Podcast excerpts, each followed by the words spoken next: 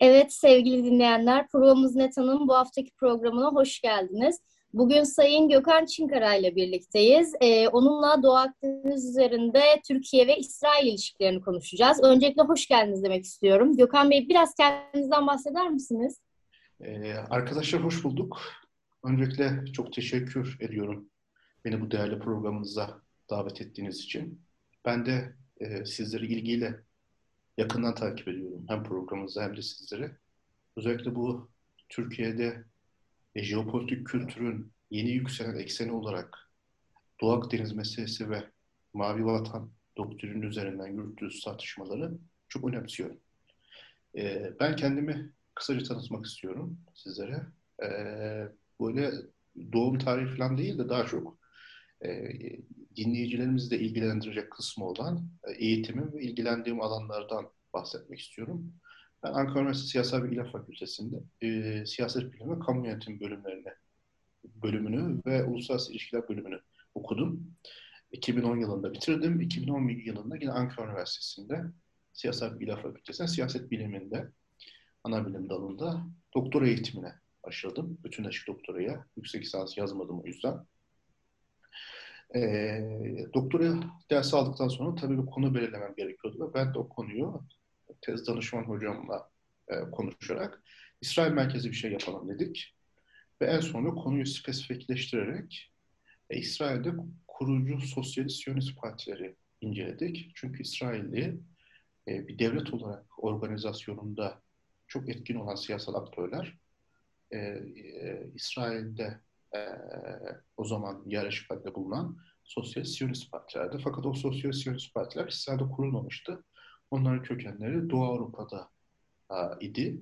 Özellikle Siyonizmin yaygınlaşmasından sonra 20. yüzyılın 19. yüzyılın son yılları ve 20. yüzyılın ilk çeyreğinde bunlar örgütlülük hallerini tamamlamış haldelerdi ve daha sonra özellikle ikinci göç dalgasıyla birlikte İsrail'e göç etti buradaki kurucu elit kesim ve İsrail'de bunlar hızlıca örgütlendiler ve oradaki kurumsal kültürü İsrail'e taşıdılar ve hızlı bir şekilde dediğim gibi İsrail'in devlet olarak organizasyonunda çok etkin faaliyetlerde bulundular. Hem kadro olarak bunlardan istifade edildi hem de kurum olarak bunların kurumları bir anda devlet kurumlarına dönüştürüldü. Daha sonra ben bir sene İsrail'de bulundum. Kudüs İbrani Üniversitesi'nde, Truman merkezinde. Daha sonra oradan Amerika'ya gittim. Brandeis Üniversitesi'ne. Orada da Modern İsrail Çalışmaları Merkezi, şu sırada Modern İsrail Araştırmalar Merkezi'nde bulundum. Misafir araştırmacı olarak. Şimdi de doktoramı bitirdikten sonra birçok iş yapıyorum. Bunlardan birincisi Konya'da Erbakan Üniversitesi'nde siyaset bilim bölümünde öğretim üyeliği yapıyorum. Onun haricinde Independent Türkçe'de her hafta veya 2 haftada bir analiz yazıları yazıyorum. Fikir turuna katkıda bulunuyorum. Arada yine Washington Enstitüsü bu fıkra forumuna yazılar yazıyorum. Şimdi Azerbaycan merkezli Topçubaşı Center'da da yine uzman olarak fikirlerimizden istifade ediliyor. Beni takip etmek isteyen arkadaşı olabilirler sosyal medyada, fikirlerimi merak eden arkadaşı olabilir. Oradan da benim ismimi aratarak Gcinkara adresine bana ulaşabilirler diye bunu da belirtmek istiyorum. Çok teşekkür ediyorum. Teşekkür ederiz Gökhan Bey öncelikle. Şimdi şöyle ki İsrail-Türkiye ilişkilerine biz Doğu Akdeniz üzerinden bakacağımız için aslında hani biraz denizcilik perspektifinde de tabii ki ilerleyeceğiz. Sizin anlatılarınızdan önce o yüzden ben kısa bir giriş yapmak istiyorum. Bu hani nasıl başladı tarzında. Biliyorsunuz ki hani 2010 yılına kadar aslında Türkiye ile İsrail, ABD ile de birlikte bölgede ortak tatbikatlar icra eden ve hani ortak şekilde de hareket edebilen iki ülkeydi.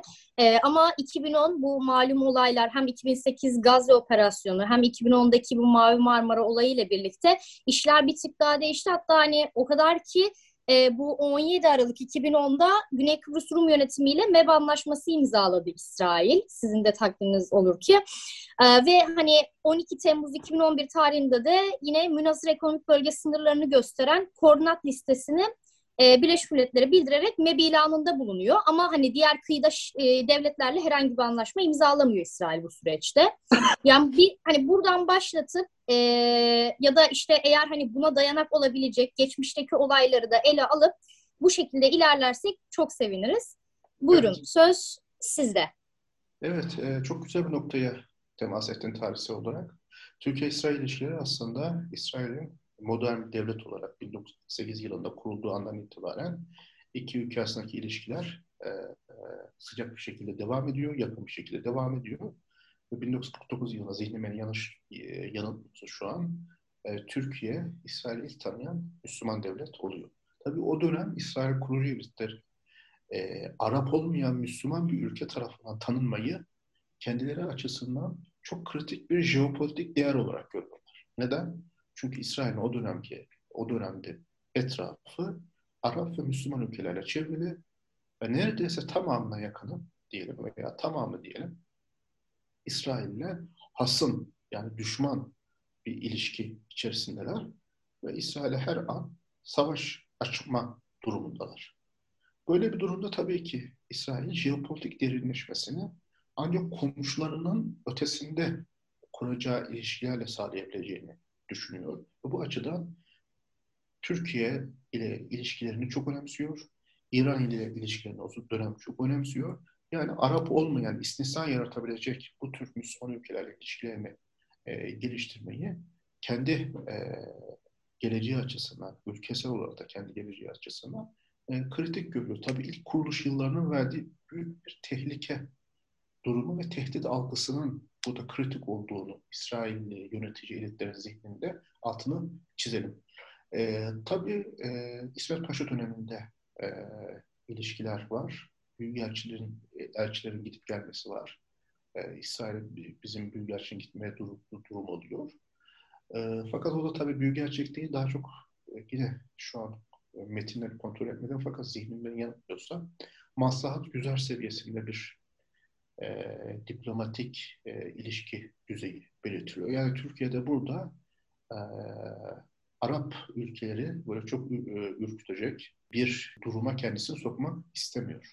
Menderes döneminde de ilişkiler yoğun bir şekilde devam ediyor İsrail'de. Tabii burada Türkiye ve İsrail ilişkilerini belirleyen en önemli faktörlerden birisi bölgesel gerçeklik, bir, iki de küresel tehdit düzeyi diyebiliriz.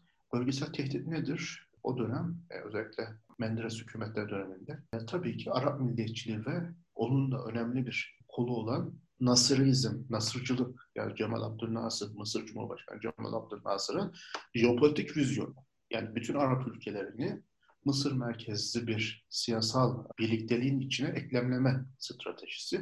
Tabii ki Türkiye'nin komşuları da en uzun sınır komşusu bugün de bahsettiğimiz Suriye. Cemal Abdünnasır'la çok yakın ilişkileri var. Hatta Birleşik Arap Cumhuriyeti kuracak kadar iki ülke bir sürece evriliyor. Tabii ki Birleşik Arap Cumhuriyeti kurulduktan sonra Türkiye'deki yöneticiler bunu sadece bir Nasırcılığın ve Nasırizmin bir genişlemesi olarak değil, aynı zamanda Sovyet tehdidinin artık sınırlara, Doğu ve Güney sınırlarımıza dayandığını da düşünmeye başlıyorlar. Ve bu sebeple Irak'ta da aynı durum var biliyorsunuz. Orada da bir darbe oluyor.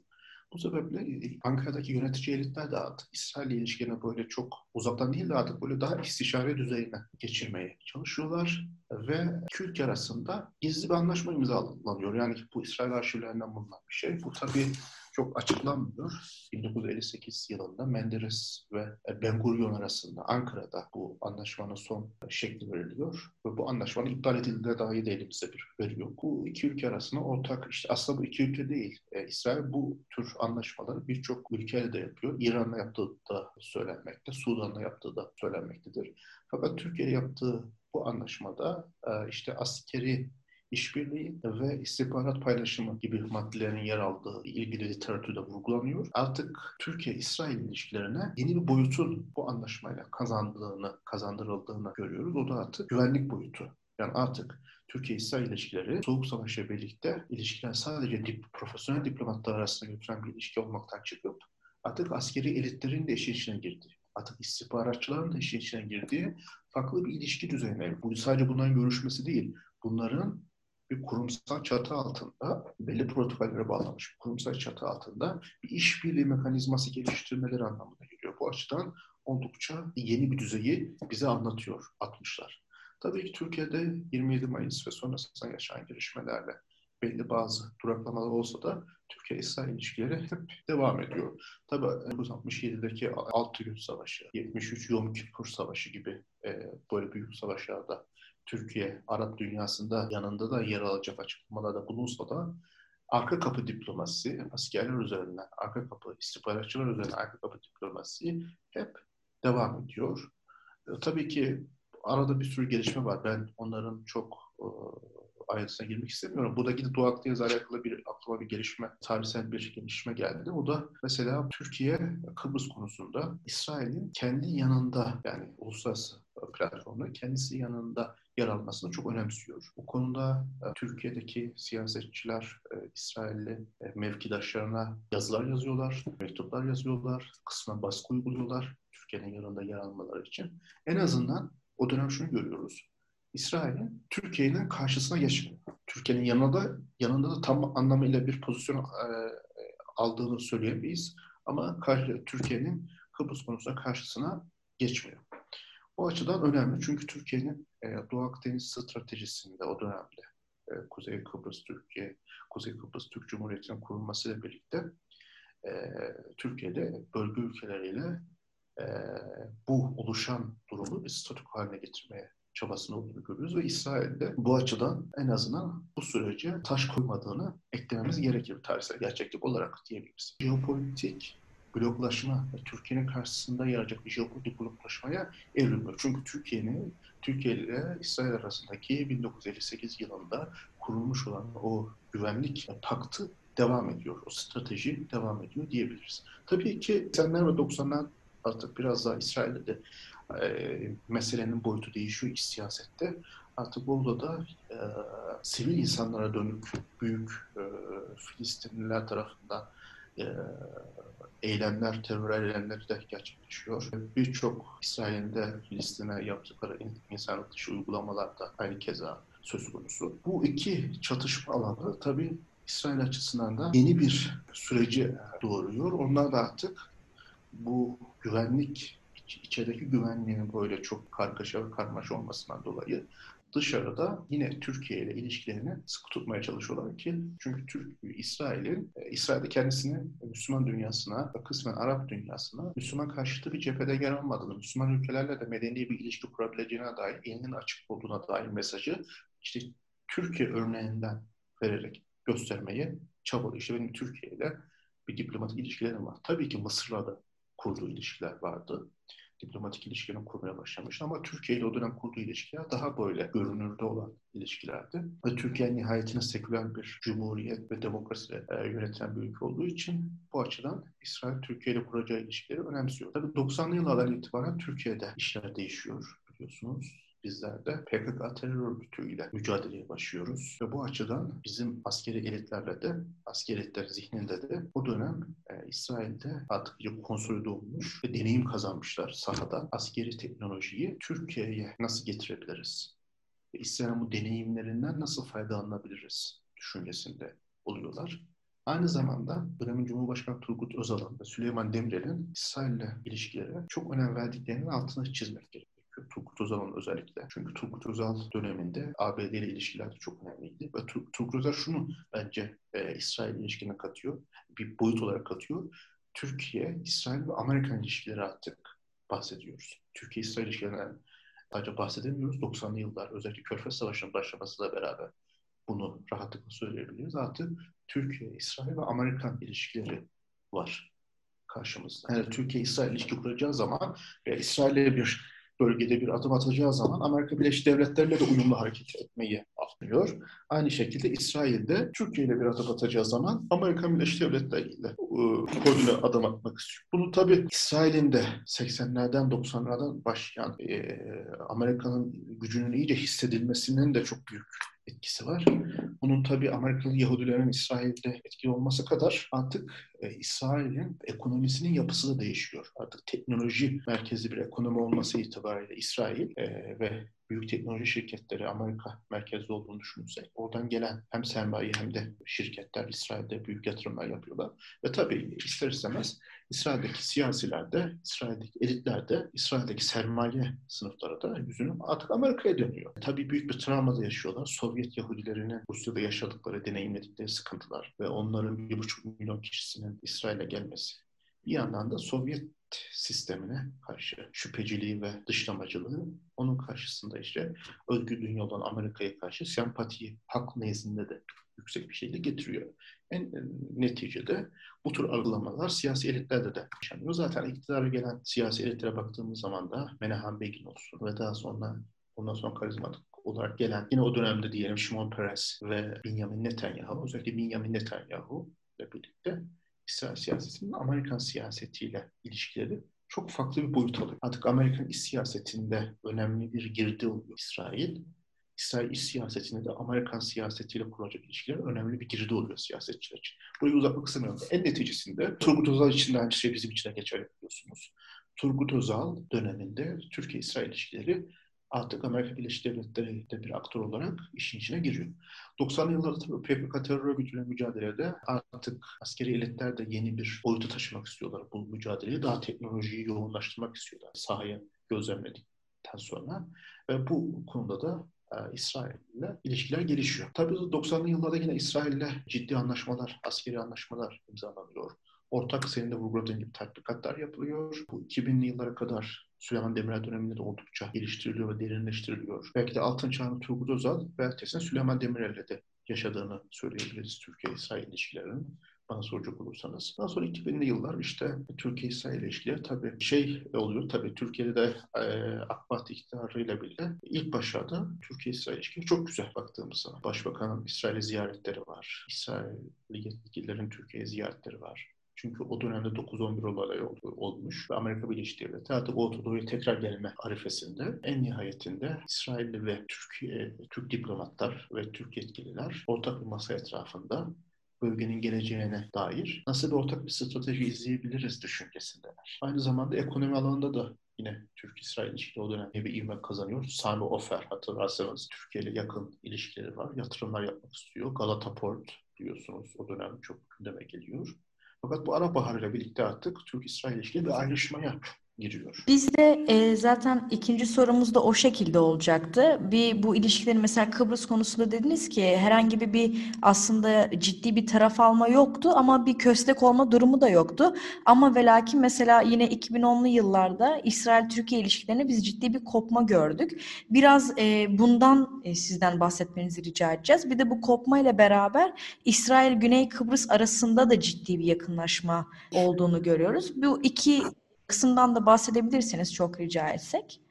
Evet, o kısımdan da bahsedeyim. Şimdi Arap Baharı aslında Türkiye-İsrail ilişkilerinde yeni bir düzlemi ifade ediyor. Arap Baharı neden önemli? Önemli İsrail için. Çünkü İsrail iki tane önemli komşusunun Arap Baharı ile birlikte siyasi açıdan istikrarsızlaşacağını, bir açıdan bu yeni düzenin kendisi açısından tehdit oluşturacağını düşünüyor.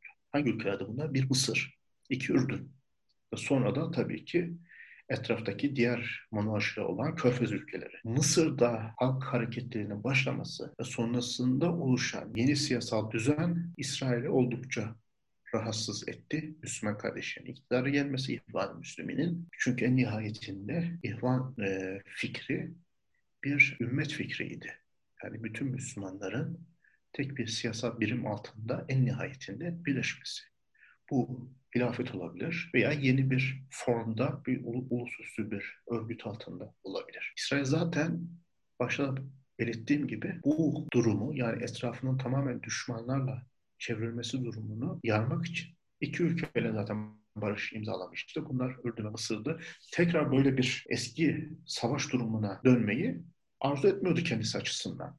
Çünkü artık nüfusu büyümüş, ülke içerisinde azımsanmayacak bir Arap nüfusu var. %20'ye yakın. Böyle bir savaş durumunun olması kendisi açısından çok büyük maliyetleri olacağını düşünüyordu. O yüzden Türkiye'nin de aslında o İsrail, Arap Baharı'nda değil, daha böyle ortada yer alması gerektiği fikrini, yani kendisine koordineli bir stratejinin bölgede yapılmasını istiyordu. Kendisi açısından böyle bir fikri vardı. Fakat Türkiye en nihayetinde sizler de takip ettiğiniz şekilde bu yeni yükselen hareketleri yönlendirici bir pozisyon almayı tercih etti ve bir bloklaşma oluşmaya başladı. O bloklaşma en nihayetinde İsrail'in jeopolitik hedefleriyle Türkiye'nin jeopolitik hedefleri karşı karşıya gelmiş oldu. Tabii ki bu sadece kimlikle açıklanabilecek bir durumda değil. Türkiye bölgede özellikle Arap dünyasında etkisini arttırmak istediği çok açıktı. Bunun tabii ki hızlandırıcı bir etkisi olarak iç siyasette oluşturulan söylemin boyutunu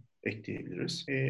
Fakat günün sonuna geldiğimizde Mısır'da tekrar yönetim değişikliği oldu. Genelkurmay Başkanı Abdülfettah el-Sisi iktidara geldi ve Cumhurbaşkanı oldu. Mısır-İsrail ilişkileri eski rotasına oturdu. Hatta eskisinden daha iyi oldu. Şimdi ona geleceğiz. Ürdün'de bir değişiklik olmadı. Ürdün, Arap Baharı sürecini kendisi açısından en kontrollü ve en hafif atlatan ülkelerden birisi oldu. İşte kral kontrollü bir şekilde Müslüman Kardeşlere meclise temsil etkisi verdi. Ve oluşan küçük toplumsal hareketlere de kontrol almaya başardı. Sonra oluşan olaylar ne oldu? Arap Baharı'dan sonra oluşan olaylar. Önemli iki tane Arap ülkesinin, Kuzey Afrika'da bir tanesi, Arap dünyasının tam ortasına diyebileceğimiz Suriye'de iç savaşa dönüştü ve oldukça büyük insan kayıplarına ve etrafındaki ülkelerde bir jeopolitik istikrarsızlık noktalarına dönüştü ilk ülke. En nihayetinde Türkiye bu süreçte İsrail ile ilişkileri tabii ki bozuldu, soğumaya alındı. Tabii ki arada yine tahmin edeceğiniz üzere Mavi Marmara hadisesi oldu. Onunla beraber zaten Türk-İsrail ilişkileri bambaşka bir boyut. Siyasette de tabii toplumsal sosyolojimize baktığımız zaman bu tür meselenin siyasette de önemli bir siyasete oy kazancı getireceğini düşünürsek İsrail ile ilişkilerin artık kamusal görünümünün oldukça sınırlandırılması siyaset dengeleri açısından da tercih edildi. Yani eskisi gibi görünür, derin, anlaşmaya yakın, stratejik hedefler güden iki ülke ilişkileri artık Mavi Marmara sonrasında pek mümkün olmadı diyebiliriz. En son işte İsrail Enerji Bakanı ile Türkiye'nin eski Enerji Bakanı Berat Albayrak arasında bir görüşme, bir fotoğraf verme oldu. Ondan sonra hatırlamıyorum yani fotoğraf verme açısından. Tabii ki en son Cumhurbaşkanımızla birlikte İsrail Cumhurbaşkanı'nın bir telefon görüşmesi oldu. Karşı taraftan da olumlu mesajlar geldi. Fakat şunu söylemek mümkün. Türkiye-İsrail ilişkilerinin eski günlerine dönmesini şu anki siyasi konjonktür ve bölgesel gerçeklik açısından çok mümkün görmediğini ifade etmek isterim. Arap Baharı sonrası döneme ülkelerin yeni bir angaje olma ve ayarlanma, önce ayarlanma sonra angaje olma durumları olacak. İşte Türkiye'nin Birleşik Arap Emirlikleri, Suudi Arabistan'la ilişkilerini tekrar normal diplomatik seviyeye ve düzene, yani diplomatik temsilcilerimiz var orada tabii ki de daha sıcak bir diplomatik alışverişe yükseltmek için yeniden bir ayarlanma sürecindeyiz şu an Körfez ülkeleriyle birlikte. Arap Baharı sonrasında Körfez ülkeleriyle de ilişkiler gerginleşmişti. Çünkü Arap Baharı'nın doğasında var. O siyasi temsil istiyor oradaki insanlar ve özellikle Körfez'e konsolide olmuş monarşiler için bu büyük bir hayati tehdit kendi açısından. Varoluşsal tehdit. Bu açıdan ister istemez Türkiye ile ilişkiler gerginleşmişti. Bu noktada Körfez'le olan ilişkiler yeniden bir ayarlanma sürecine girdi. Türkiye'nin İsrail olumlu mesajlar gönderildiğini görüyoruz. Tabii ki şu an masada en önemli sorunlardan bir tanesi Suriye. Önemli bir Arap ülkesi olarak. Suriye tekrar Arap siyasetinde angaje olacağının işaretleri de geliyor. Oldukça karışık ve karmaşık bir coğrafyada Türkiye'de ulusal çıkarlarını ve stratejik hedeflerini uygulamak için kendisini yeni ayarlamaya ilerletiyor. Tabii ki bunun da belli kısıtlıklar ve sınırlıklar dahilinde yapıldığını da görmemiz gerekiyor. Siyasi dengeler bence oldukça önemli veya toplumsal sosyoloji oldukça önemli. Bu noktada biraz beklememiz gerekiyor. Evet, şunu da söylememiz gerekir. Aslında bu podcast'in de konusu olarak Doğu Akdeniz meselesi ne oldu? Arap Baharı sonrası tabii ki Türkiye ve İsrail ilişkileri gerilim hattına oturunca İsrail bölgede yeni bir bloklaşmaya gitti. İşte Türkiye, Katar nasıl bloklaşmaya gidiyorsa Orta Doğu'da, İsrail'ler kendisi açısından yeni bir bloklaşmaya gitti. Onun da ve Körfez ülkeleri de böyle bir bloklaşma istiyorlardı. Onları vurguladığım gibi Türkiye ilişkilerini gerginleştirmişlerdi. Ve Körfez ülkeleri ve İsrail'i yakınlaştıran bir fenomen olarak İran'ın da burada çok önemli olduğunu düşünelim. Yine İran meselesini Arap Baharı bağlayabiliriz. Neden? Arap Baharı ile birlikte özellikle Şii nüfusun yoğun olduğu ülkelerde bu rejim değişiklikleri sonrasında İran o Şii nüfusunda da olmasından fırsat bilerek vekil kuvvetlerini ilgili ülkelere yerleştirme stratejisini agresif bir şekilde takip etti. Suriye'de bu oldu, Irak'ta bu oldu, Lübnan'da bu oldu, Yemen'de bu oldu. Ve bu sebeple körfez ülkeleri artık bu yeni fenomen olarak vekil güçlerin Arap coğrafyasında bir anda yayılması ve Şii hilalinin oluşmasını somut bir şekilde gördüklerinden artık eski geleneksel dış politika parametreleriyle hareket etmenin kendi açısından bir anlam ifade etmediğini, sahadaki gerçekliklerle uyuşmadığını anladılar. Kendileri açısından büyük bir tabu olan İsrail'le ilişkiler kurmama tabusunu yıktılar ve Körfez'den iki tane önemli ülke, Birleşik Arap Emirlikleri ve Bahreyn, İsrail'le İbrahimi Anlaşmaları dediğimiz anlaşmaları Trump döneminde imzaladılar. Artık görünürde iki ülkenin Dışişleri Bakanları'nınla birlikte gittiği, birbirlerine ziyarette bulunduğu sürece ekleyerek artık diplomatik ilişki kurdu. Sudan'da buna dahil ve Fas'ta buna dahil. Bu ne oldu? Artık bu ülkelerde vurguladığım gibi Arap Baharı sonrasında İsrail'le yeni bir blok ve aynı zamanda Doğu Akdeniz'de oluşan bu yeni çatışmalı alanda da bir taraf seçme stratejisini izlediler. Orada da Türkiye'nin stratejik tercihlerine karşısında olan bir bloğu yanına gittiler. Mısır'da hakeza öyle. Çünkü biz Mısır'a da biliyorsunuz Sisi'nin iktidara gelmesinden sonra farklı bir tavır takındık. Evet, evet. O da kendisi açısından yeni bir bloklaşmaya gitmenin doğru olduğunu düşündü ve bunlar yeni blok merkezinin Doğu Akdeniz'de olmasının kendileri açısından çok faydalı ve optimal olduğunu düşünüyor. Çünkü hepsinde Doğu Akdeniz'de bildiğim kadarıyla doğalgaz yatakları var. Böyle bir doğalgaz yatakları üzerine işbirliği aynı zamanda bir, şu an çok net değil ama bir en azından bir işbirliği diyelim. Yani bu şu an onu demek daha doğru. Bir herhangi bir güvenlik paktı çok gözükmüyor. Suudi Arabistan ve Yunanistan arasında böyle bir şey gördük geçen askeri tatbikat gördük. Fakat bunun bir kurumsal çerçevesinde olup olmayacağı daha çok belli değil.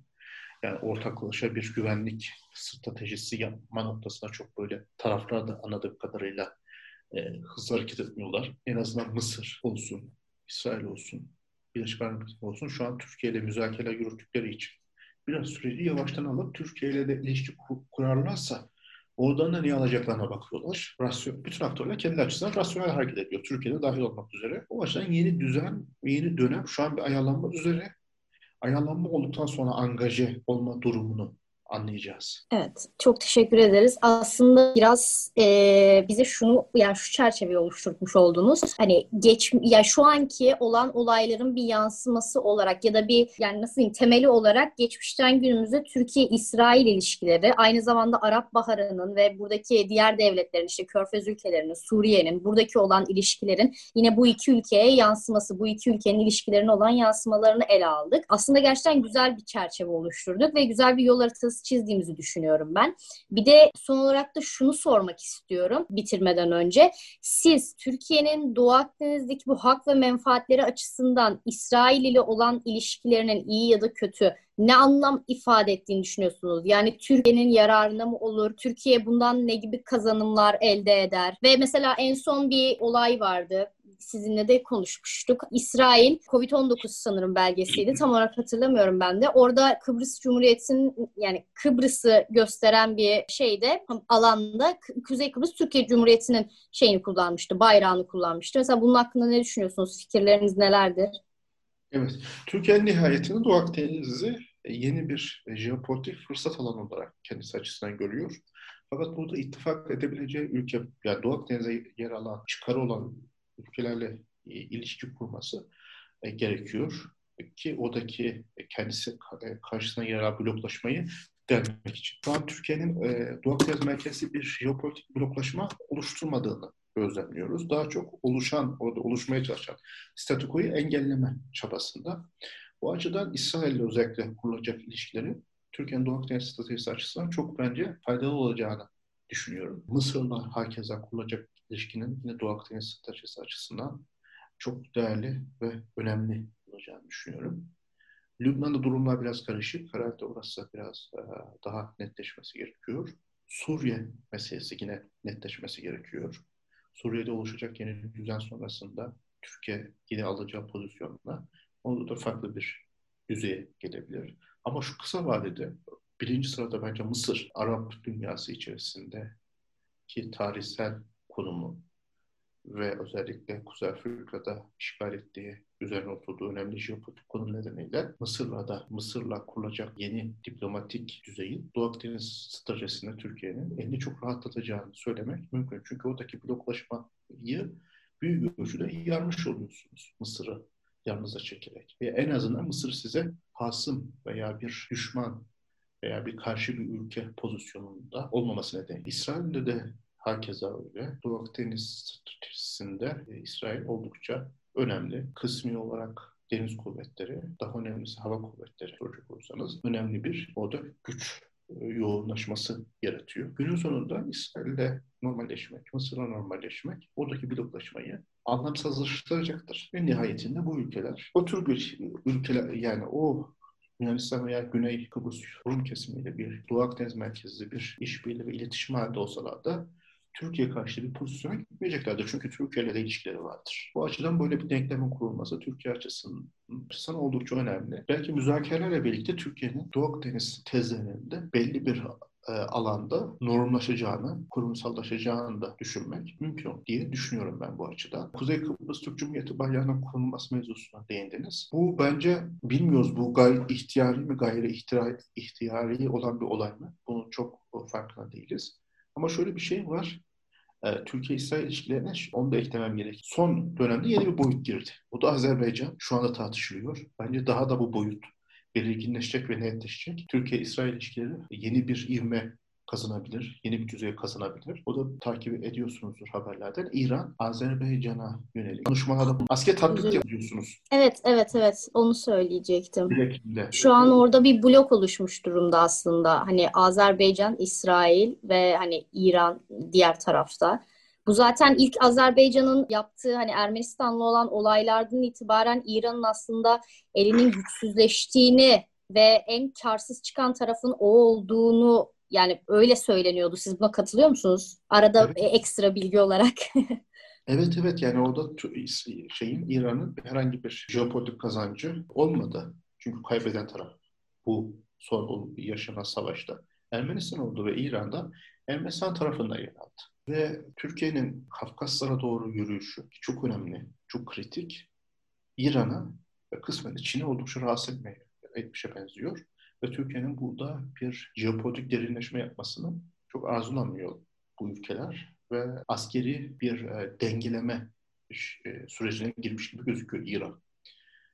Yani o da her aktörün kendi sınırlarını bilmesi gerektiğini söylüyor İran. Fakat bence oldukça üstten bir tavır alma gibi gözüküyor. Yani iyi komşuluk ilişkilerine uymayan bir söylem geliştirdi İran. Çünkü özellikle Azerbaycan'daki yerleşik devlet kadrolarını çok rahatsız etti. İkincisi ise Azerbaycan toplumunu çok rahatsız etti. İran'ın son çıkışı. Özellikle seküler elitleri zaten şüpheyle ve çok da sempatiyle bakmıyorlar. İran'da yaşayan Azerilerin durumlarından dolayı, İran'ın mevcut siyasal kültüründen dolayı. Bu sebeple bunu iyice derinleştirdiler. Bence İran oldukça Azerbaycan üzerindeki etkisini yitirdi. O zaman yitirdiğine göre artık İran'la da bunun farkında olduğunu düşünürsek artık bir hasım ülke ilişkisi geliştirecektir. Ve Türkiye'nin bu noktada alacağı pozisyon çok önemli. Yine Türkiye ne yapacak burada? Bir ittifak stratejisi izlemesi gerekiyor. Pakistan, Azerbaycan ve Türkiye arasında bir güvenlik anlaşması yapıldı. Fakat burada görünmeyen bir aktör olarak da ve en son Azerbaycan Cumhurbaşkanı İlham Aliyev'in de vurguladığı gibi İsrail'in çok önemli askeri açıdan, teknolojik açıdan katkıları var Azerbaycan'a. Karabağ'ın kurtarılması sürecinde. O açıdan İsrail'de Azerbaycan'ın bu İran'la karşılaşmasında Azerbaycan yanında yer alacağı sürpriz olmayacaktır. Türkiye'de yanında yer alacaktır. Pakistan'ın durumu ne olur bilmiyorum o noktada. O da böyle bir anlaşma imza attığına göre en azından sözlerine sadık kalması gerekiyor. Fakat Türkiye ve İsrail yapısal olarak artık Azerbaycan'ın yanında duracaklar. Her halükarda diyelim. Bu açıdan bu iki ülke Azerbaycan meselesine ortaklaştı ve bu ilişkiler iki ülke arasındaki ilişkilerinde Azerbaycan merkezli tekrar bir ivmelenmesine şahit olabiliriz diye düşünüyorum. Bu bayrak meselesinin de tabii önemli bir işaret olabilir. İki ülke arasındaki ilişkilerin hızlanmasına dönük toplumsal bir sempati yaratma hamleleri olarak görebiliriz. Çok ustalıkla yapıyorlar. Yani onlar bu psikolojik yönlendirme ve yönetme konusunda oldukça vahirler. O açıdan bu adımlarda öyle okuyabiliriz diye düşünüyorum. Biz de kesinlikle aynı şeyi düşünüyoruz. Yani iki ülke arasındaki ilişkilerin daha normalleşmesi anlamında. Doğu Akdeniz konusunda toparlayacak olursak, yani şunları söylediniz. İsrail-Türkiye ilişkileri arasında her ne kadar önceki seviyeye ulaşma için biraz daha vakit olsa da Mısır ve İsrail'le yapılan ilişkiler Doğu Akdeniz'deki Türkiye karşıtı bloklanmaları manasız bir boyuta çıkaracaktı. Nitekim bu ülkelerin Türkiye ile de ilişkileri olacağı için onlar da tabii ki de kendi çıkarlarını bir kez daha gözden geçirip ülkelerin çıkarları Türkiye ile ittifak yapmak anlamına geliyorsa bu şekilde de farklı bir yöntem tercih edebileceklerdir yani. Sonuç olarak bunu... Senin lafını böldüm. Yunanistan ve Kıbrıs Rum kesiminin din çok önemli. Yanlış hatırlamıyorsam onlar açısından önemli faktör. Hem toplum üzerinde hem de siyaset üzerinde. Ermenistan üzerinde öyle. Ulusal kimliğin önemli bir parçası. Şimdi böyle bir durumda Yunanistan Ortodoks Hristiyanlık, Rum kesimi Ortodoks Hristiyanlık, Ermenistan da Ortodoks Hristiyanlık dinine mensup insanların oluşturduğu bir toplum yapısına sahipler. Şimdi bu noktada da bu ülkeler Ermenistan'la birlikte hareket edeceklerdir ki zaten Amerika Birleşik Devletleri'ne baktığımız zaman değil mi? Rum, Yunan lobileri ve Ermeni lobileri birlikte hareket ediyorlar şu an. Evet. Ermenistan merkezli Doğu Akdeniz bloku burada bir krize giriyor. İşler daha da ciddileşirse diye düşünüyorum. Hatta bugün bir haber okudum. Kıbrıs ve Ermenistan Genelkurmay Başkanları veya yanlışlıkla savunma bakanları bir işbirliği anlaşması falan yapmışlar. Yani buraya da dikkatli bakmak gerekiyor. Yani bu dini inanış, dinsel ortaklaşma meselesi Doğu Akdeniz'deki mevcut yarı bloklaşmayı bir krize sürükleyebilir. Yeni bir orada arayışlara gidilebilir diye not etmemiz gerekir. Gökhan Bey çok teşekkür ederiz. Bize vakit ayırıp konuğumuz olduğunuz ve bizimle Türkiye-İsrail ilişkilerini ve bunları da Doğu Akdeniz eksenine değerlendirdiğiniz için biz yani Sevgi de muhakkak ki aynı şekilde düşünüyordur. Çok keyifli bir yayın oldu. Hem birazcık da bu ilişkileri toparlamış olduk. Çünkü bizde iki ülke arasındaki ilişkilerin çok belirleyici olduğunu ve ileriki günlerde de biliyorsunuz yani istihbarati seviyede görüşmeler de oldu. Yani canlanacağını ve gittikçe önem kazanacağını düşünüyoruz. Tekrardan çok teşekkür ederiz konuğumuz olduğunuz için. Hem size hem de dinleyicilerimize provanız net olsun diyoruz ve bir sonraki programlarda görüşmek üzere. Görüşmek üzere. Çok teşekkür ediyorum.